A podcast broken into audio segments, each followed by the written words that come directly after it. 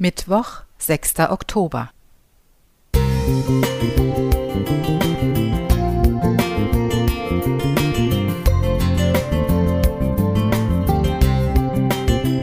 Ein kleiner Lichtblick für den Tag.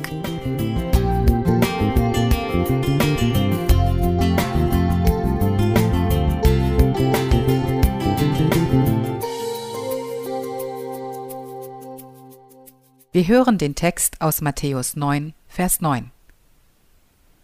Und als Jesus von dort wegging, sah er einen Menschen am Zoll sitzen, der hieß Matthäus. Und er sprach zu ihm, Folge mir. Und er stand auf und folgte ihm. Ich bin zu Füßen des Naumburger Doms aufgewachsen, der seit 2018 zum UNESCO-Welterbe gehört. Entscheidende Arbeiten am Dom geschahen im 13. Jahrhundert unter der Leitung des sogenannten Naumburger Meisters. Namentlich unbekannt setzte er künstlerische Zeichen von Weltrang mit tiefer theologischer Bedeutung. Dazu gehört der Westchor mit den berühmten Stifterfiguren.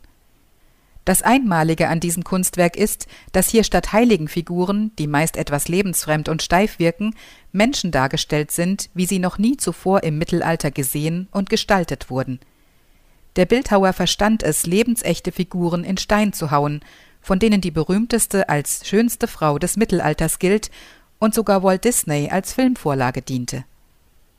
In unserem Zusammenhang ist jedoch noch etwas anderes bemerkenswert. Die Figuren sind nicht nur lebensecht dargestellt, sondern ersetzen sogar die sonst üblichen heiligen Figuren.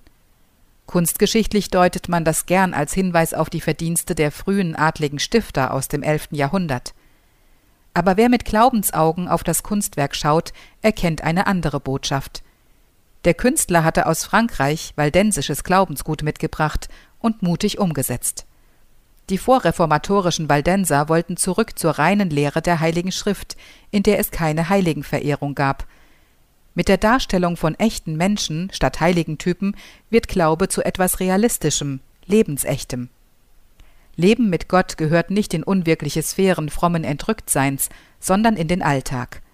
So wie Matthäus von Jesus bei der Arbeit berufen wurde und nicht beispielsweise während eines Gottesdienstes. Gott liebt das Echte, Lebensnahe. In der ganzen Bibel begegnen uns keine blutleeren Geistwesen, sondern Menschen, fest in Versagen und Jubel eingewoben, an manchen Stellen fast beängstigend wirklichkeitsnah. Ein Grund mehr, sich auch heute in Gegenwart dessen wohlzufühlen, dem das echte Menschsein so wichtig war, dass er es selbst erleben wollte. Jesus Christus. Matthias Müller